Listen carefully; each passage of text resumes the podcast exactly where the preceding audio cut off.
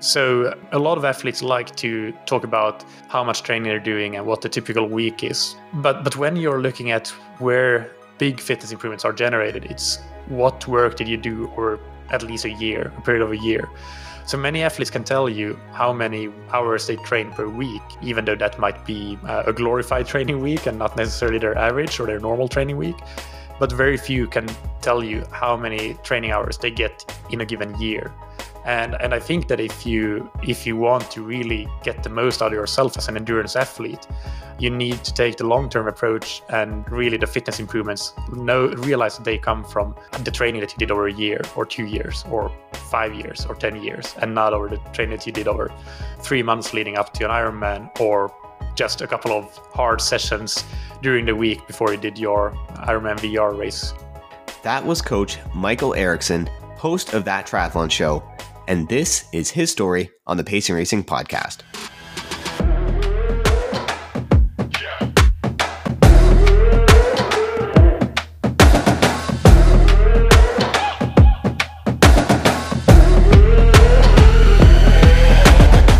All right, what's happening, everyone? Welcome back and welcome to the first time listeners. My name is Stephen Langenhausen. I'm the host of Pacing Racing, the podcast helping you reach optimal health and endurance through learning from the world's brightest health experts and the world's most talented endurance athletes. And joining us today is Mikael Eriksson to talk about some of the key components we should be focusing on in our triathlon journey through this pandemic. And I'll be first to admit it, my Training Peaks fitness chart was looking insanely similar to that of the stock market we had the unstoppable bull run at the all time highs in the market. And at the same time, I was at peak fitness in my crucial buildup to Challenge Roth 2020. But right when that pandemic struck, both the stock market and my fitness levels took a huge nosedive. And I think from a psychological level, it's hard for people to look ahead and put all your eggs in one basket through uncertainty. And for me, I felt it was more important to enjoy family time through this uncertainty rather than spend those hours in the pain cave. However, we do know that the race season will come back one day. So whether you're still hard into training, and if you are, of course, good for you, or if you're still in off-season mode, then wanted to help find a way for everyone to navigate confidently with an actionable plan to get you ready for your 2021 race season. And that's why I'm pumped to be chatting with Mikael Eriksson on several topics, including how we can create a half or full Ironman distance training plan that's not based around a race season, and how we can use this downtime to our advantage to build foundational fitness and optimize our health so that we can be more fit than ever going into our next race buildup. We chat on things like training builds, polarized training, tapers, race specificity, zone two training, 80 20 versus polarized, and so much more. And of course, we'll also touch base on how to avoid and recognize overtraining and how to be properly fueling during your daily training sessions. So there's lots to talk about. And without further ado, guys, let's get into it.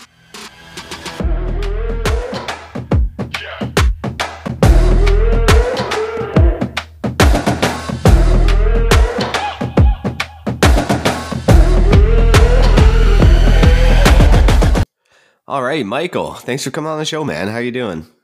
I'm good. Thanks, Stevens. Thanks for having me. Yeah, you know, happy to be chatting with a fellow triathlon podcaster here. I mean, I know there's been a crazy, crazy influx of uh, some newer tri podcasts uh, since this pandemic started. So, I mean, it's always great to have some podcasts in there, but it's also great to be chatting with some of these OGs, if you will, here. well, it's funny you say that because I, I, definitely don't feel like an OG, even though I've been going for more than three years now. but uh, there were quite a few OGs, the, the podcast that I look to as OGs from from when I started. I, I, still would categorize myself in the newer category, but maybe you're right. Maybe that's just my own bias and uh, not a reflection of reality. awesome, man. No, it's good. And you know what? For me uh, personally, it's been it's been a while here since I've chatted about triathlon training. So I'm glad we're having this chat today, and I think it's especially important uh, because normally when people are used to structuring training plans around a race season, now we had to sort of revisit this concept with the pandemic. So uh, I mean, before we get into all these topics around triathlon training during a pandemic, can you sort of tell us a little bit about yourself and a bit about your background for those few who don't know you already? Yeah, uh, sure. So I'm from Finland originally. I live in Portugal now, though. Have been uh, living here for two and a half years. Uh, I'm an engineer by background, uh, but I started coaching alongside my engineering job, and then eventually in 2017 I quit my engineering job in Helsinki and uh, started coaching full time. By then, I had already been doing the podcast for around half a year or so. And uh, that was also when I moved to Portugal by the time that I, I started doing coaching full time. So uh, that's in a nutshell. Like from an athletic background, I played football or soccer my entire youth until university, and then university I started running a bit just recreationally. Uh, but slowly, slowly, uh, got got better over the years, and then uh, through an injury, I actually ended up starting to swim and bike more, and that's how I eventually ended up in in triathlon. So, what was it like having to make that plunge and, and quit the full time job to pursue coaching? Because I'm sure that would be nerve wracking for a lot of people, but I mean, it seems to be working out very well for you, right? Oh, it was amazing. I had I had it all planned out. Well, it was difficult, of course. It was very challenging, but I I decided on doing that actually like a full half year or so before that. This is what I want to do, and I just needed to sort of set things up and prepare and uh, like have some objectives that I wanted to to achieve, but all, both with, of course, the preparations of of going into coaching, but also actually finishing some projects at work that I really wanted to do and uh, do a good job at. So, uh, so yeah, I, I, had it all sort of planned out quite some time in advance, and uh, and when I finally got to do it, it was like, yeah, you you do something that you've been working towards for a long time, and it felt really good. A bit nervous, sure, but more exciting than uh, than nerve wracking, I would say.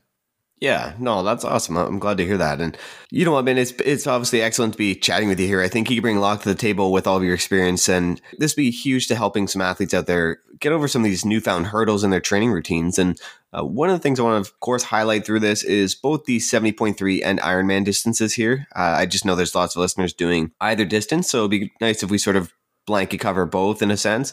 Uh, but let's get back to the basics and uh, work up from there. I mean, I guess in your opinion, how would a training block look like for let's say a full Ironman for an age grouper? I, I guess like say pre-pandemic, what's the classic block in your opinion? In a typical race season, you know, you have a, a one or two B races, maybe a 70.3 Olympic, something like that. Are you looking at it from a periodization perspective or what are your thoughts? Um, yeah, periodization is interesting. I think that uh, to a large extent, that's all like how you, like, it's all semantics uh, at the end of the day, really. I mean, periodization plays a part in terms of there is definitely like certain types of training I want to do in a certain sequence. Not that it's the same for everybody, but for an individual athlete, I will have an idea that during this type time of year or this time of the season, we will be doing this type of training. But periodization, the way it originally um, what came up as a term, really referred to you have a set almost like a formula or a sequence of the type of training you will be doing and that will be the same for every athlete. And that's where i think that actually there is really not a lot of uh, research if any that actually uh, speaks to that being uh, a good solid approach. And if it is it's probably only so for professional athletes and not for age groupers. Uh, john kiely is somebody who has done a lot of good work on that and sort of like uh, shooting down the myth of periodization in that very traditional sense. But as I said, yes, there is definitely a variety in how what the training is looking like when we're talking about December, January versus June. If you're doing a July Ironman, it, it's it's going to look quite different.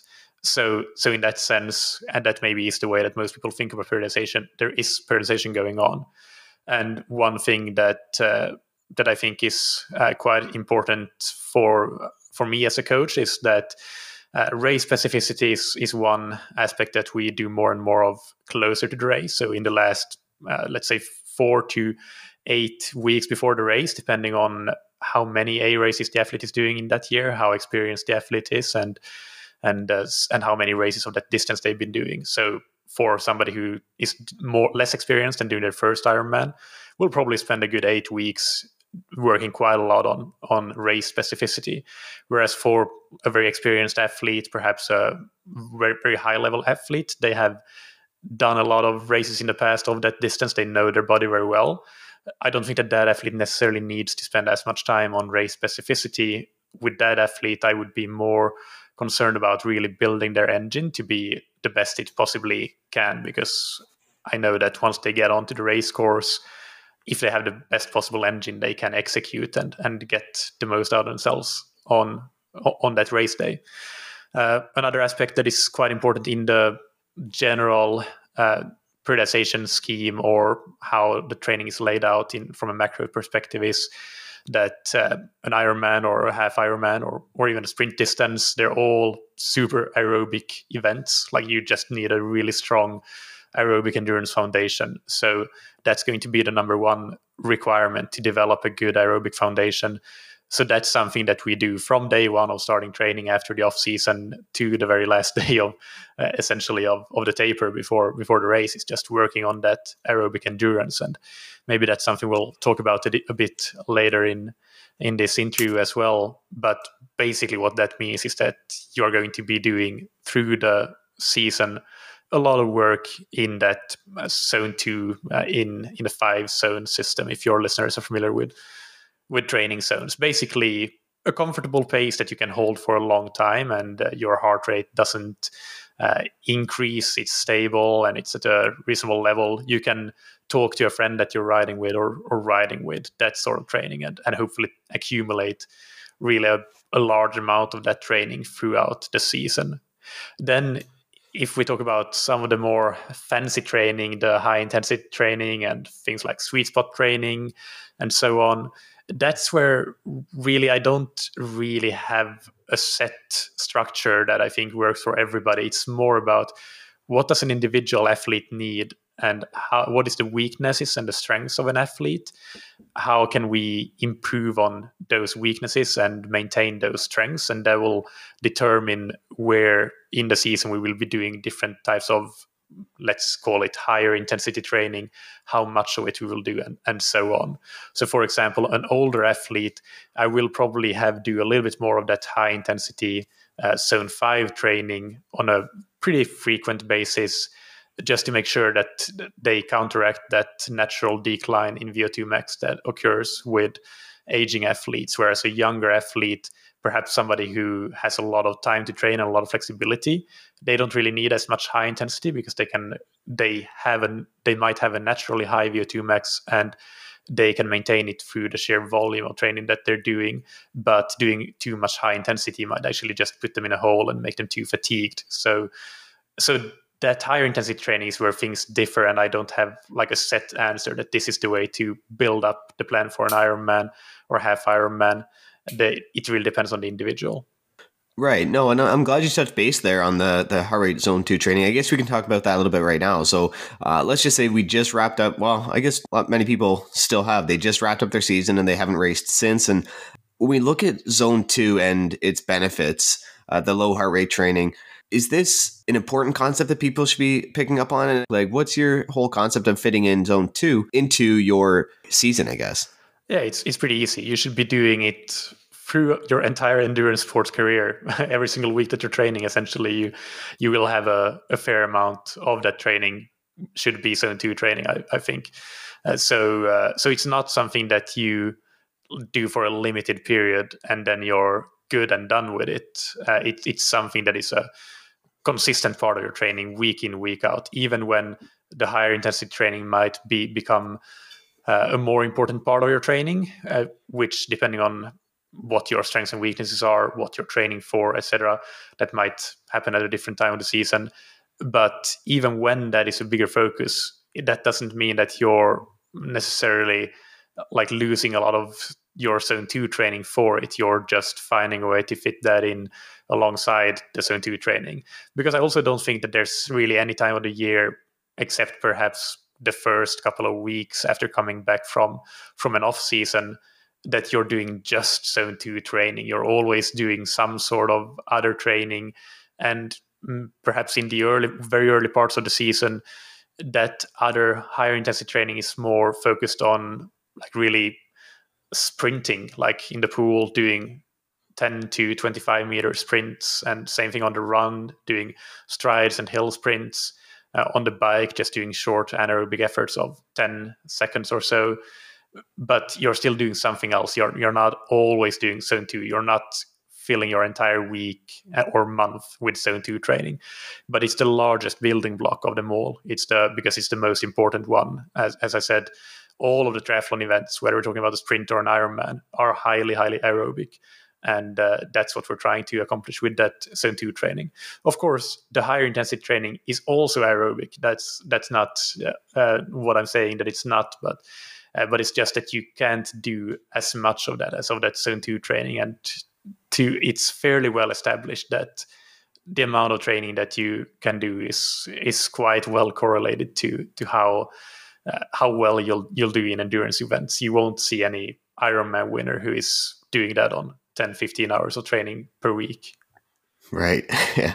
No, it's true. And so that's, that's good to hear, right? And and so you bring that back and you, are sort of speaking on polarized training and, and how do you see that being integral for foundational fitness? I know you're mentioning to uh, always be incorporating heart rate zone two training uh, on those easier days and then allowing room for those harder days to be hard, right? And so that creates a nice balance. And is that your approach for a lot of athletes? Is sort of a more polarized approach or?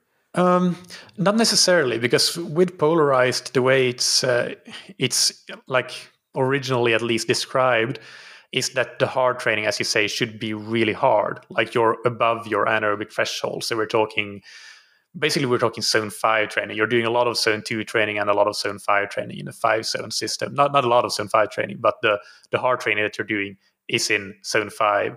It's above your anaerobic threshold, so maybe high zone four as well. Uh, but but still, you're you're doing your your harder training as very hard training rather than moderately hard training, and uh, uh that's where like I don't uh, really think that polarized training necessarily is what I follow. I'm not saying that it's wrong or that it doesn't work. It it works. It's great, but but for me, I don't like to pigeonhole myself, I guess, in into any sort of training label or training category. So I do think that that foundation that the polarized training does prescribe of like you need a lot of training time uh, below your aerobic threshold, so in zone two and in zone one. I really fundamentally agree with that, but how much it is, that's something that also depends a little bit on the individual and at the time of year, the race they're training for. So we have the whole 80 20 term as well, which is uh, somewhat confusingly often like used synonymously with polarized training, which it's not really because the they differ in how the polarized training really prescribes that high intensity training as being being very high intensity above the anaerobic threshold, whereas 80-20 doesn't really uh, make any call on how you spend that 20%. But uh, either way, I do agree with that, like the large amount of zone two training that you need to do. But then how you spend your higher intensity training, the zone three, zone four, and zone five, I think that for a lot of athletes, for a lot of triathletes, especially when we're talking about Ironman and 7.3, I actually do prescribe quite a bit of zone three and zone four training that wouldn't really count as polarized. It would be more of a right. pyramidal approach.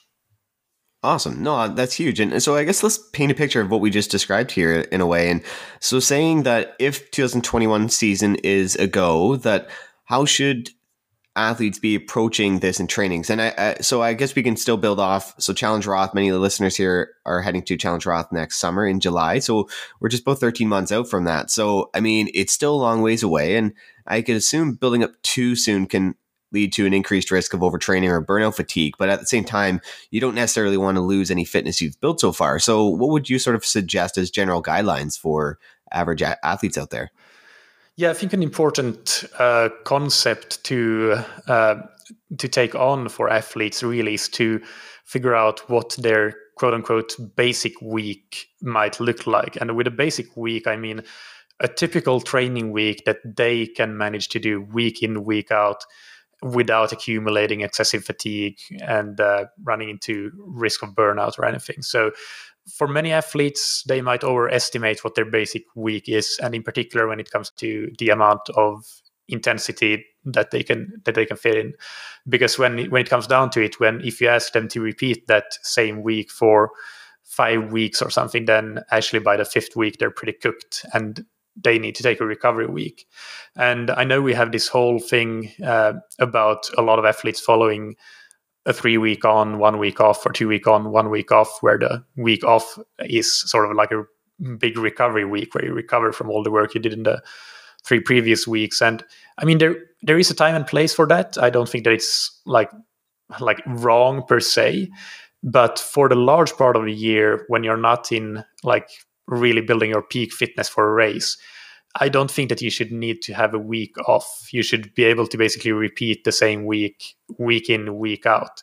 and that might mean that you cut down a bit on the intensity or maybe even the volume if you're somebody who trains at a high volume so that you can manage to do that and then over the long term when you look at the training you've done over the last six months you'll actually find that you did more training and you manage maybe even more intensity than you would otherwise have done because you managed to do it consistently week in week out basically what i have talked about quite a lot in this time of the pandemic is that you want to feel that you're not training at your full capacity. You would have capacity to train a little bit more than you are actually doing so, but you still want to be improving. You want to work on that aerobic endurance. So, so you want to feel like you're training at a high capacity, but not at full capacity. And 90%, I think, is like as a just a guideline and uh, as a just as a cue for what it should feel like. That that's I think a good cue. If you feel like you're training at 90% of what you could actually handle week in week out, then that would be a good starting point.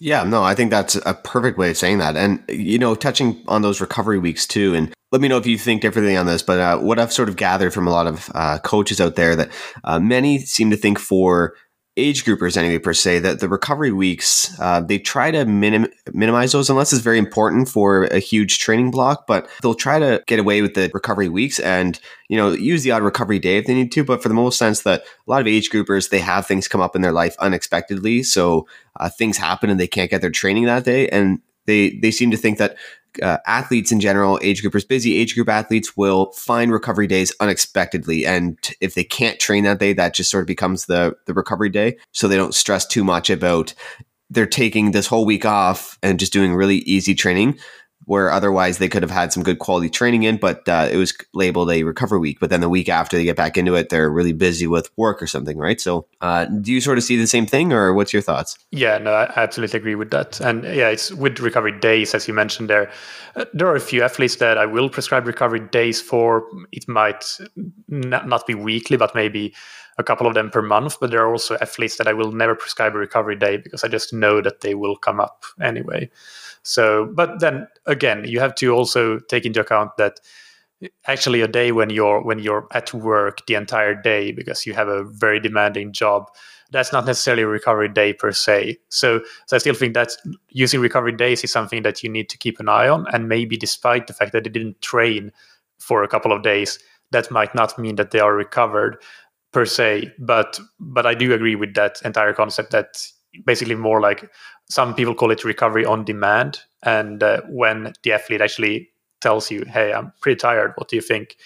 Then you have a discussion, and in many cases, maybe the best thing to do is actually take a deliberate day off training, and that might be a Saturday when they're not working, and that way you make sure that they get that recovery on demand as they need it, but not planning it in because it, it might be that, as you say, that falls in a week when they could have been doing a lot of good training, but then another week they can't do a lot of training for whatever reasons. So yeah, I, I agree with that.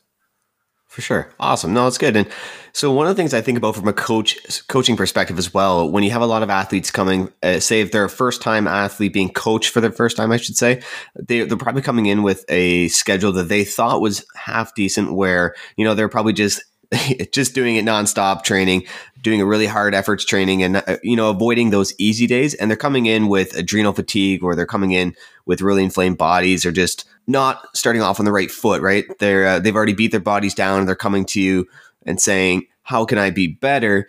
But I, I feel so tired and, and overtrained as is, right? So how do you fix an athlete like that? Do you just completely reset them and, you know, get them accustomed to zone two heart rate training? And I guess that same type of athlete, would they be struggling to keep their heart rate low in that sort of zone two heart rate training if they've always just done that high intensity training? Um, yeah, I mean, it's. I, I think first of all, if if an athlete is coming in and they have been doing a lot of high intensity training, and it's clear for some reason, maybe from discussions that you've had with them, that they're beat down, then yes, I would do some kind of reset. And depending on the severity of how beat down they are, that might look different. It might be like okay, you need to take two weeks completely off before we get started. And uh, well, I mean, in the extreme case, if they actually have overtraining syndrome, if there is such a thing as overtraining syndrome, uh, but uh, regardless, if that's something that might be classified as overtraining syndrome, then like you might need six months or a year off of that. But I never had to deal with that, uh, fortunately. But but basically, what I'm saying is that maybe for one athlete, you need to tell them that okay take two full weeks off have your off season now and then we start training. With another athlete it might just be that the first couple of weeks of training you only do low intensity training no high intensity at all if they're not very severely beat down but they they've just slightly overcooked things by by a small margin. So but some kind of reset yes that that is something that uh, i might have to do as a coach. Also regardless even if they're not beat down i do always err on the side of caution when I start coaching a new athlete. And the first week, because in almost all cases I know I've seen their training, they already have their training in Training Peaks, which is what I use. I can see what they've done. And the first couple of weeks that I prescribe will be something that is significantly lower training load than what they've been doing before, just because I want to see how they react, how things are going, and get to know them. And in most cases we have plenty of time because it's very rare that an athlete comes to me when they have four weeks before a race although that too has has happened. But but generally i have the luxury of being able to take the first few weeks very easy and uh, we can gradually ease into that coach athlete relationship. And i think that's a good idea to do regardless of if you have an athlete that is beat down from the start or not. As for whether they might be struggling with keeping their heart rate down um, I yes, you, you see that with some athletes, but to be honest, like I'm not sure that it's always just to do with the way they have been training. In some cases, yes, it probably is. But there are also athletes that have a really good uh, aerobic foundation and their heart rate just seems to be high. And this is something that I've sort of tried to figure out why it is. And I don't think I have the right answer to this, but I have some athletes that that just seem to like they they can run a easily a 16 minute 5k or something they're really really fit. But their heart rate on their zone 2 runs which might be very slow they might be 5 minutes per kilometer which for them would obviously be very slow their heart rate is still high. And it's not as if they're training like a lot of intensity. These are athletes that have a background with a lot of of just zone 2 training. So I do also tend to prescribe the zone two training actually based on power uh, on the bike and pace on the on the run, and use heart rate more as something that we track but not always prescribe training by if that makes sense. I think heart rate is really really valuable but it's not always uh, the the metric that i prescribe training by if that makes sense. It depends a bit on the athlete. Yeah no totally. Just use it as another tool to go with the bigger picture of things. Yeah, yeah. I, I totally agree with that for sure. So we talked about a lot of of course the uh, aerobic fitness and anaerobic fitness. Now I guess before we go on to different topics, let's talk about strength training and how much of that should athletes be doing. And I guess to get more specific, I'm sure just to beat some listeners to the to the punch here, for weight training, you know those static weight training, so like deadlifts, um, squats, those sorts of things, are those relevant for age group athletes, or what type of strength training would you recommend for triathlon? Yeah, I think they are very relevant. I think the most, the best type of strength training in terms of performance improvements for triathlon. But this is with the big uh, caveat that you actually need to know how to do the exercises. So if you've never done them, don't go and just load the bar with with weights and and you will injure yourself most likely. Yeah. so be careful with this, and it it's very much worth getting a couple of sessions with a good personal trainer who can actually show you the technique, it will be an investment that pays off for years and years to come. Uh, but but if you can do the exercises correctly, then the best type of strength training from research and in my opinion as well is heavy uh, heavy heavy weight low rep strength training uh, with uh, complex movements multi joint exercises so the ones you mentioned the deadlift the squat those sorts of exercises. Lunges are great, and uh, and some other ones as well. Like you have um, um, the uh, the pull up is a great one, but just basic stuff and doing in the range of four to six repetitions at uh, a weight that you could maybe do for if you're doing if you're doing four repetitions maybe it's a weight that you could do for six so you're doing pretty close to your capacity and you do maybe three sets of that. If you're doing six reps maybe it's something you could do for seven or eight reps. So again pretty close to your capacity. There is some interesting um, research as well on actually doing it to failure. So might be more things coming up. I, I don't think there's a huge amount of research on that yet but some interesting indications that maybe actually you should just put on a lot of weight and something that you think you could hold for four reps and then actually turns out you can do it for five reps but after that you're done and that's it. You you do maybe another set after a long recovery. But uh, i think generally speaking high weights low reps that's the way to go and you need recoveries between sets to be uh, pretty long at least two minutes. Uh, three minutes is preferable I generally would prescribe uh, three different exercises or so per session, uh, two in the range of two to four. I would probably combine it with some core exercises in the same gym session as well.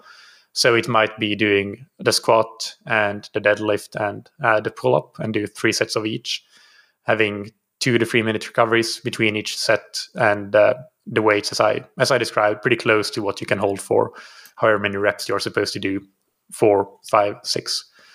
So so that's the the general gist of things. But then also core training uh, is something core stability, core strength is very important. I think of this in terms of uh, uh, of anti-rotation, anti-extension, and anti-lateral flexion. So these are three broad categories of core training. And to give you an example of each, an anti-extension exercise would be a plank, for example. An anti-rotation would be a Pallof press. So that's something that you can do, for example, with your swim bands. Actually, if you attach them to to the doorknob or something, and uh, you stand having them come to you laterally, so from the side, and then you just and you stand with tension in the swim bands, and then you press the bands away from you, and then you'll notice as you press the bands away from you, the force that the bands are pulling with will start to actually challenge your core to rotate towards the uh, the anchor point of the bands, and that is what is uh, called the the anti-rotation. Another great example would be the Russian twist, so sort of like a sit-up position, but with a medicine ball, for example, and just um, carrying the, the medicine ball or or just moving it from one side to the other over your body.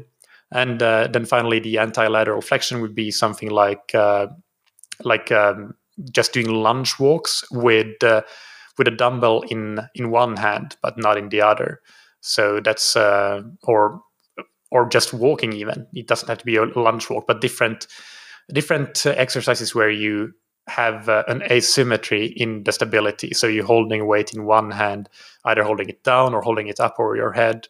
Uh, so so those are uh, those are some great like that's that's basically the way that I design core work to think about we need all of these uh, these different aspects of core strength and stability to to really be able to express our fitness on the swim and the bike and the run yeah, it's funny. I'm, I'm, glad you touched on core because that's something I always tend to try to neglect just because it's it's the hardest for me to do, but it's so true, right? I think every athlete needs to when you think of swimming, cycling and running and how crucial core workouts are, it's uh yeah, it's something you definitely should avoid. So I'm glad you spoke quite a bit on that and gave gave a lot of good insight on it too. So I'm I'm happy about that. And for the athletes listening in who might be newer, I mean, I think it, common sense kind of prevails here on, on consistency, but just for those who are still hitting out those big, heavy workouts and then need two, three, four days recovery, then hit another big, heavy workout. Oh, well, so Ironman VR, for example, I think that's kind of tailored a lot of people to being weekend warriors. Uh, so just to get in that that mindset of consistency, can you explain why that training approach of consistency far supersedes something like you know three days rest, then then do a mock race, then another few days rest, and do another mock race and things like that? Yeah, I think it's uh, a pretty simple way to illustrate this is fitness is built over years and years. It's not built over weeks. It's not even built over months. Well, I mean, yeah, you can improve fitness over months, but but it doesn't stop improving after a few months of training. You don't reach your full potential after until after many many years of training. So so when you're looking at a lot of athletes like to talk about how much training they're doing and what the typical week is. And well, I, I like as a podcaster to ask coaches about well, what, what would you consider a typical week? It's a great, it, it's really good to hear insights, and I do understand the uh, really why people like to talk about a typical week because it's small enough that you can you can grasp it. But but when you're looking at where fitness improvements, long term big fitness improvements are generated, it's what work did you do over at least a year, a period of a year. So many athletes can tell you how many hours they train per week, even though that might be uh, a glorified training week and not necessarily their average or their normal training week.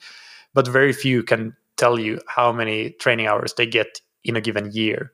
And and I think that if you if you want to really get the most out of yourself as an endurance athlete, you need to take the long term approach and uh, and really the fitness improvements know realize that they come from uh, the training that you did over a year or two years or five years or 10 years and not over the training that you did over three months leading up to an Ironman or just a couple of hard sessions during the week before you did your Ironman VR race during the weekend and then you took some time off. That's not to say that doing uh, like the Ironman VR stuff and Zwift races and uh, any of that is wrong. It's it's not, and definitely I mean, that can be hugely motivational. It can be a replacement for racing. So there are great reasons to do that. But if we're talking about, for example, right now, what is the best way to prepare for a great challenge Roth in 2021, then it wouldn't be to like go all in on those virtual races and then take a lot of time to recover and then do do it all again the next week. But it would actually be more so to get that consistency going. But the same thing for those big workouts and like really epic days.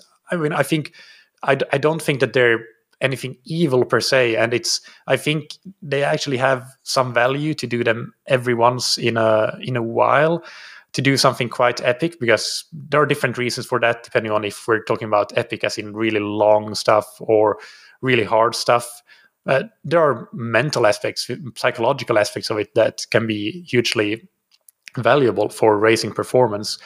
But if you do that too much and it hampers your consistency, that's when that's when it becomes more detrimental than beneficial.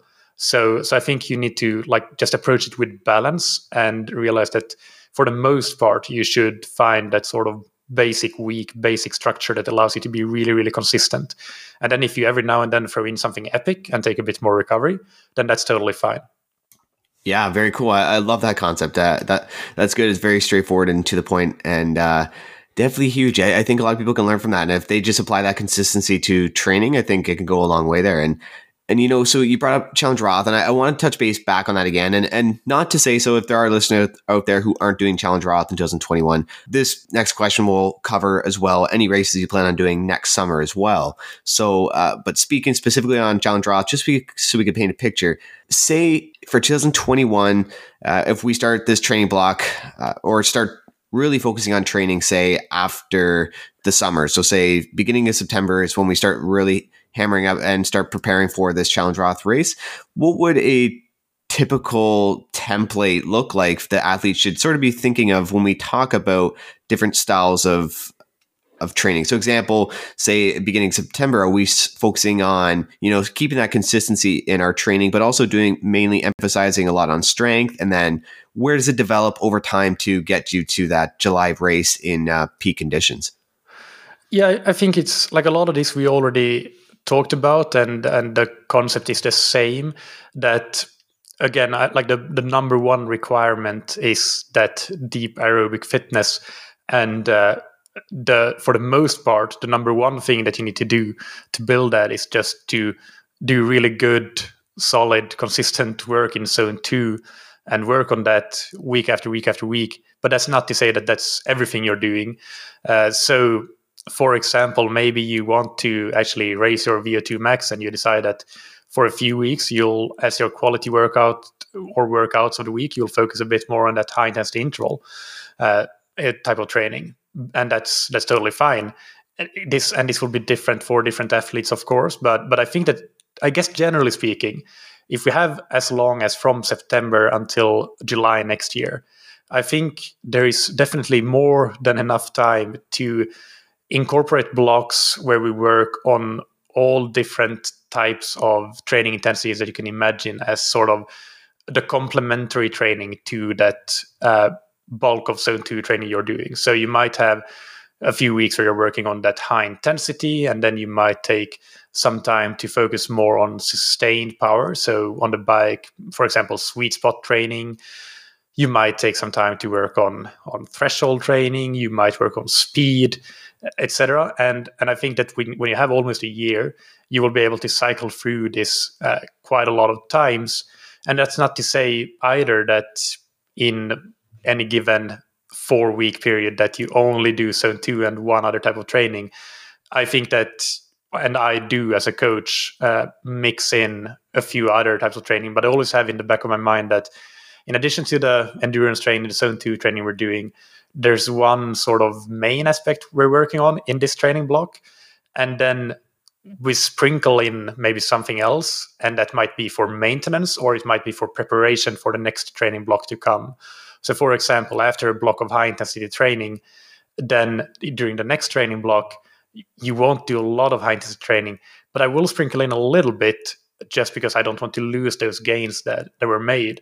And that might be done in the same, uh, in, in another high quality or hard workout. So, let's say the next block is that sustained power or sweet spot or something.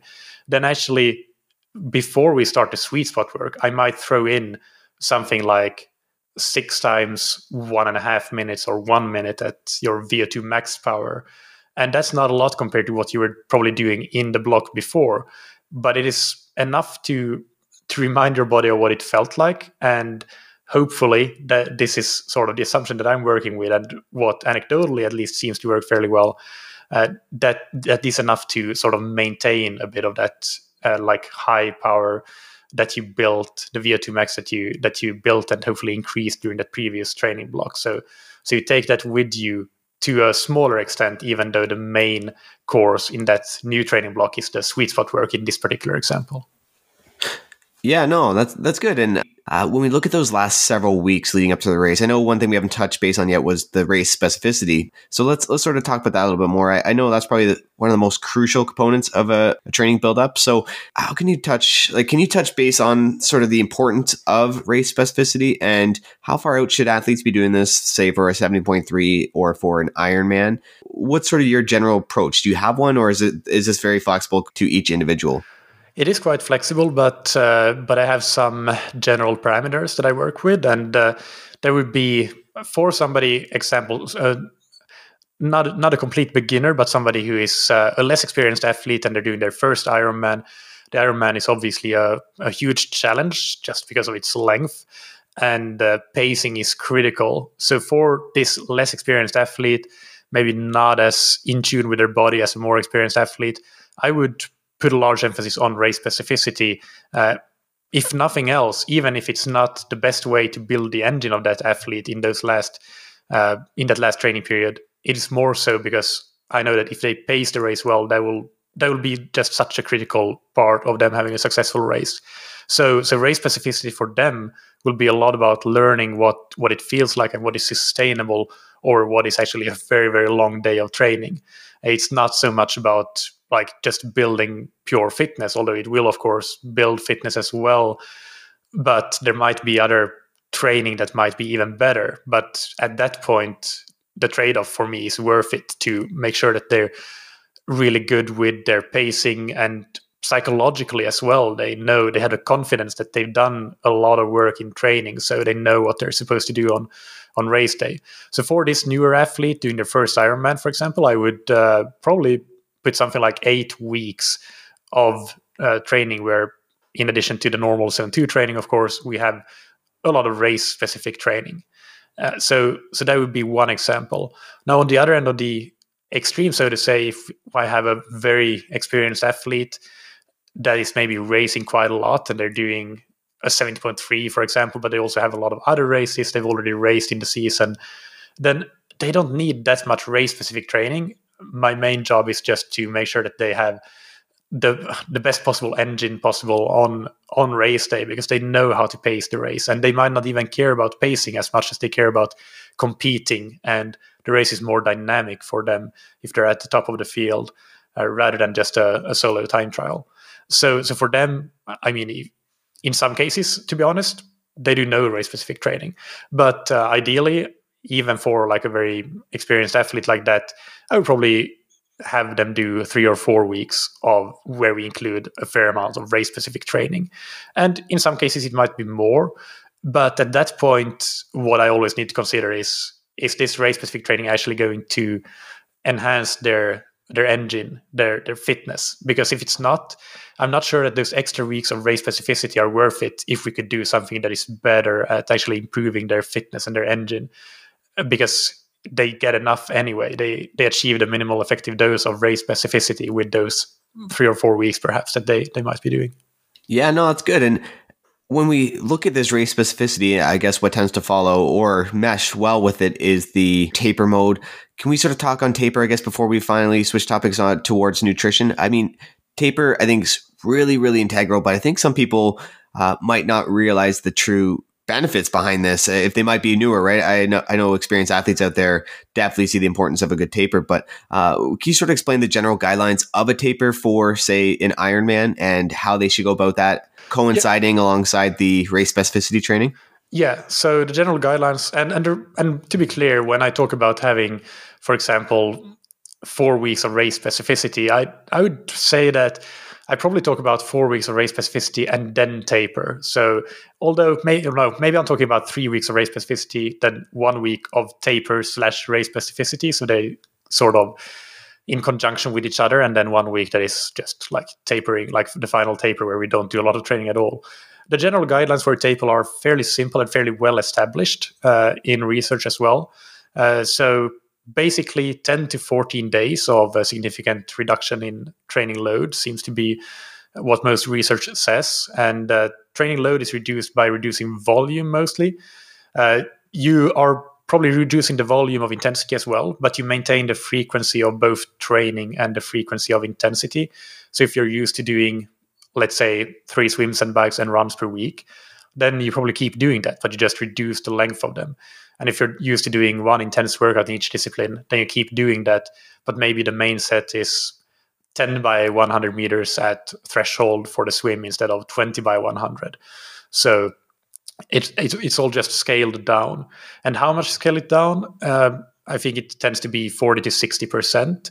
Uh, to give you an example, for athletes that I coach that train, that are like high level athletes, train 20 to 25 hours per week when I'm tapering them for 70.3 or an Ironman, I tend to go down to around 15 hours the penultimate week before the race, and then maybe 9 to 10 hours, which would be around 40% for race week, plus the race itself, of course, but 9 to 10 hours of training. So, so that gives you gives you an idea. And um, yeah, as I said, frequency frequency is maintained and intensity is maintained. How intensity is maintained is perhaps something that isn't like really described a lot in the in the research. What i like to do is to not do too hard intensity and definitely err on the side of doing less rather than more. But i also want it to be high enough intensity that actually like you get all the muscle fibers working and you actually like really make sure that your your body is firing on all cylinders during the short time that you do that. So in race week for example a typical bike taper workout that I might give could be something like four times four minutes at threshold power. I like to generally in taper, I like to prescribe things at threshold power or threshold pace because that seems to be a good sweet spot for me with intense enough, but also it's not as fatiguing as the like VO2, uh, VO2 max or the zone five stuff but that's just my personal opinion. That's not something that is necessarily like research or in fact it is not research necessarily. I, I just find that that works pretty well. And but of course there there might also be some race specificity there or there is. So uh, to take that example a bit further actually i might give a tuesday bike ride in during race week might be four times four minutes at threshold with long recoveries so four minute recoveries and then go into 15 minutes at Ironman race pace, which considering that Ironman race pace is isn't very very fast, that that isn't going to tax you, but it still gives you that feeling for the pace. So so that's the main purpose at that point. So uh, awesome. uh, yeah, I think that that covers most of it. Yeah, and you know what? Uh, looking back at everything we just spoke on here, I think that generally paints a really solid picture on how to train, you know, through a pandemic, but also you know, just in every every day, like pre-pandemic or post-pandemic, right? Like, you know, this covers everything. I guess the only key difference is we don't have these races breaking up our training blocks, right? So we just end up building one bigger overall series of training blocks with that aren't broken up by a race necessarily. But as you mentioned at the beginning, in these sort of times when there's no races in an unseeable or unforeseeable future here that we might be lowering the amount of volume we have until we sort of have a plan in place. So uh, I think you've touched on a lot of great topics here, right? From uh, recovery sessions to tapering and everything in between. So so that's huge. And one of the things I want to shift the focus to now is nutrition, and specifically right now uh, during training sessions. And uh, I guess this is a very broad question here, but like, what's your general approach to fueling for training sessions? And I, I know the most obvious answer to that would be uh, train the way you race, and and which I totally agree. But I want to also kind of take note for a listener listening in here who's thinking that, and they see the next year of just training. They might be concerned about burning a hole in their wallet with, uh, you know, every single day taking nutritional supplements. But what's your general approach? Are there some sessions that they can get away with just having something post workout, or what's your general thoughts on nutritional supplementation through daily training? Yeah, first on that burning a hole in your wallet, I'm definitely not the authority on this, but I know that on the internet, if you Google homemade sport drink or homemade gels, you can actually find quite a lot of good stuff on how to make things for really, really cheap. And it's something I've been playing around with the thought of actually doing myself because I'm definitely spending a lot on gels and stuff. But uh, yeah, I haven't done it yet. But I know it, it's out there. So for the listeners interested, definitely Google that and uh, that might save you quite a bit of money in the in the long term. Um, I think that in terms of how to actually fuel your training, it it really depends on the training that you're doing, and and there's and this is also something that is uh, pretty well established in research and in best practices in what what the top athletes are actually doing. When you have your quote unquote key workouts, workouts that you really want to perform in, they might be your long long workouts or your uh, intense workouts, whatever they are, and that is something that you know if you've created your own program or if you have a coach then you can ask your coach. So what, what are the key sessions? Or it should be pretty obvious by looking at the program but if you're newer then maybe ask your coach. Uh, either way like in in those workouts where you really want to perform then it's really quite crucial to have adequate carbohydrate availability because intensity, in particular, when we're talking about intensity, is uh, really it's using a lot of carbohydrate, and it doesn't matter how fat adapted you are. It's when you're getting to towards your threshold, then you're always going to be using mostly mostly carbohydrate. Uh, so so to perform there to the best of your ability, especially if that session is also quite long, you need to be consuming carbohydrate. And I do think when we're talking about these intense sessions that in those sessions you can't really rely on like slower uh, carbohydrates like uh, in in your long runs like just to make sure that you don't run too low go too deep into your like into glycogen depletion you can definitely eat things like bananas and stuff and uh, rice cakes things that are maybe slower absorbed but but when you're going out for a five hour ride, if you start doing that from the first hour, then you're going to to use it maybe in the second hour or the third hour, but you're still going to get to use it and you're going to it's going to serve the purpose that it has, which is to just not make you glycogen depleted.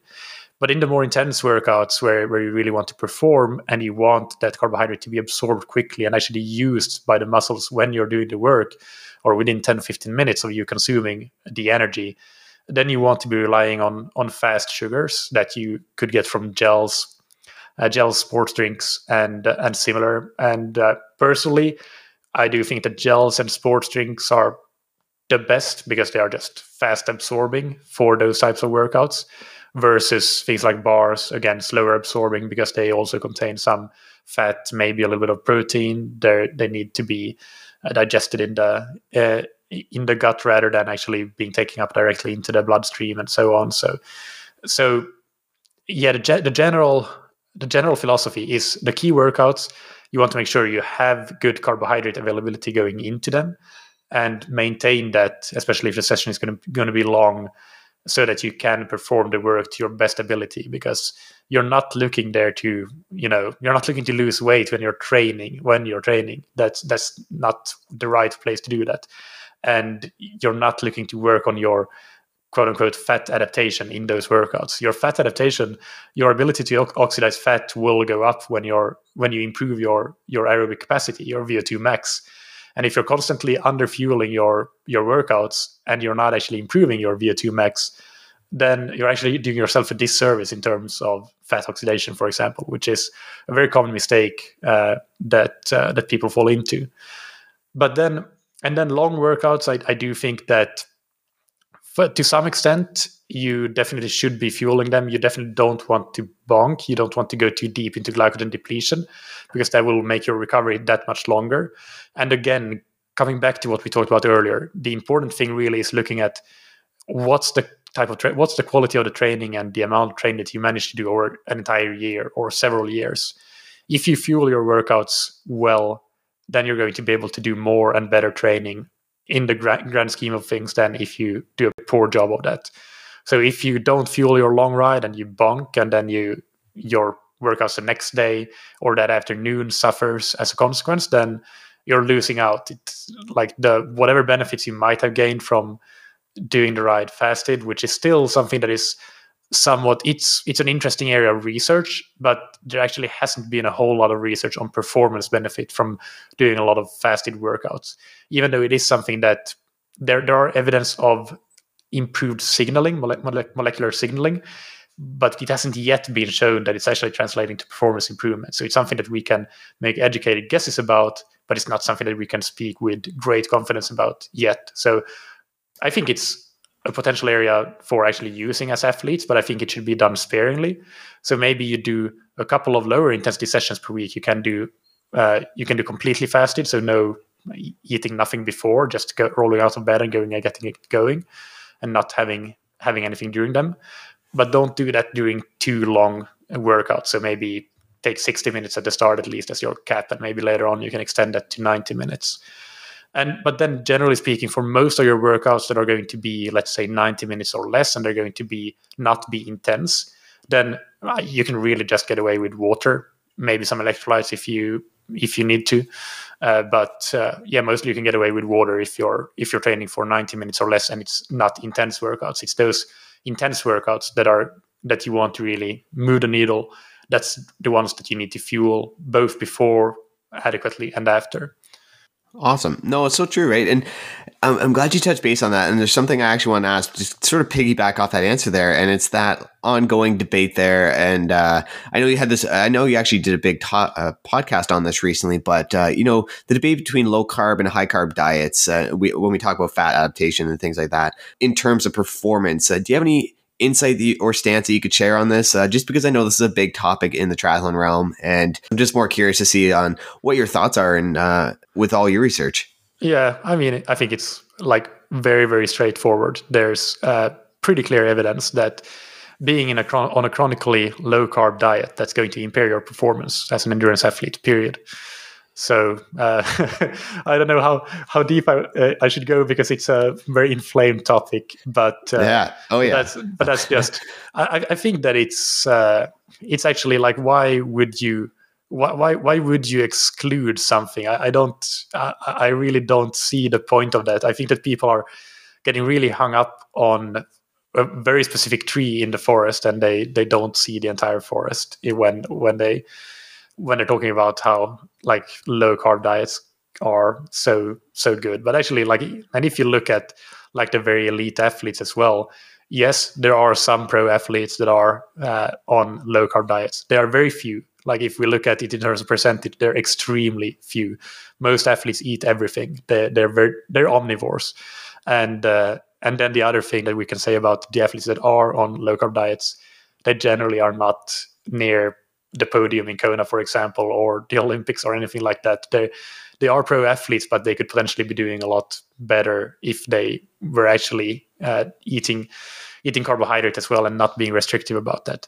That being said, there is uh, definitely a case for like periodizing uh, your carbohydrate potentially and on a day when you don't train as much then yeah you don't need as much on day when you train a lot you need a lot more so uh, so that's it's it's really not about like being like labeling things black and white and being black and white about things. It's about getting the right the right amount of everything that you that you need. So that and and the other thing I want to say as well is that um, when like one of the the arguments for low carb diets is that like carbohydrates are so uh, like unhealthy and processed but i mean it's yes, if you're only going to eat candy and, and ice cream, which is also a lot of fat, by the way, if you're talking about ice cream, then then yes, that that's not a good diet. But it's not because of the macronutrient; it's just because of the type of food you're eating. So I would also say that a lot of athletes are focusing way too much on uh, macronutrients rather than the actual food they're putting in their mouth. So if you're eating mm-hmm. things like potatoes and uh, legumes that have a lot of carbohydrate and some protein, and uh, those sorts of things rely on fruit, of course uh, vegetables, rely on that for carbohydrate, then I mean it's an incredibly healthy diet. Hundred percent. I think I can agree with you fully on that too, and I even see it from the health perspective as well. That uh, that's kind of my my approach to it, and uh, I definitely agree. I just I was curious to hear that. I know you just had a big long uh, podcast on it, so I was excited to get your your insight on it. So, that, so that's good to hear, and I think that can uh, clarify. You know, just this whole conversation here, I think could really help clarify people and get them on a new foot, get them ready, and get them motivated and excited and encouraged to do well through this pandemic and eventually get ready for an upcoming season. When it'll happen, we're not too sure, but uh, you know, I think that's obviously a great place to wrap things off here. And uh, you know, of course, I didn't want to go through all this without, of course, highlighting your podcast a bit here before we log off. And I'm sure many already know your show, but for those here who don't, do you mind filling them in briefly on what it's about and where they can go to find out about it? Yeah, thanks, Stephen. I uh, appreciate that. So the podcast is called That Triathlon Show and you can find it on any podcast app, Spotify, uh, YouTube as well, and uh, you can find it on the website. So one of the great things that I get a lot of feedback on, uh, positive feedback, is that uh, I have really detailed show notes. So each uh, each of the Monday episodes, not the Thursday ones which are Q and A's, but the Monday ones which are generally interviews, they have long show notes that are like detailed written summaries of of uh, the episode, and I want to uh, give a shout out to to Rasmus who does those uh, show notes uh, for the show because I couldn't do it alone. Uh, but uh, you can find that on scientifictriathlon.com, which is my my website, and just click through to podcast, and all of those show notes and previous episodes will come up, and that's a great way as well to to find episodes you might be interested in listening, you can just click through to a certain category of episodes and, and find what might be the most interesting for for you. So yeah, definitely uh, happy for for any of your listeners to go and check it out if they haven't already. Perfect. And of course, uh, Scientific Triathlon, the website there is that's where they go if they want to find out more about some training plans, coaching, things like that too. Yeah, exactly. Yeah, it's all on there. Beauty. Awesome, man. Well, you know what? That's been a great chat. Super inspiring and informative to chat with you here today. And you know, man, all the best. And of course, in these times, stay safe and stay healthy. And uh, hope to chat again soon here. Yeah, thanks, Stephen, and uh, keep up the great work with uh, with your podcast. I'm uh, also de- uh, a loyal listener of that, and and really, you're getting some uh, really good content out there. So so really appreciate that. Awesome. Thanks, man. All the best. Awesome. Well, that's a wrap with Mikael Eriksson. Thanks so much for listening in. And if you enjoyed this episode, among others, and please should take a minute to open up the Apple Podcast app on your iPhone, search Pacing Racing, click subscribe, and then scroll down to the bottom and just leave us a quick written review. It takes less than a minute to do, but it goes a long way in helping me out. So to all who do that, thanks so much. It's highly appreciated. And other than that, guys, happy training. And if you want to train with me on Zwift, then drop me a follow by searching Stephen Langenhausen. Anyway, take care. Chat soon. Cheers.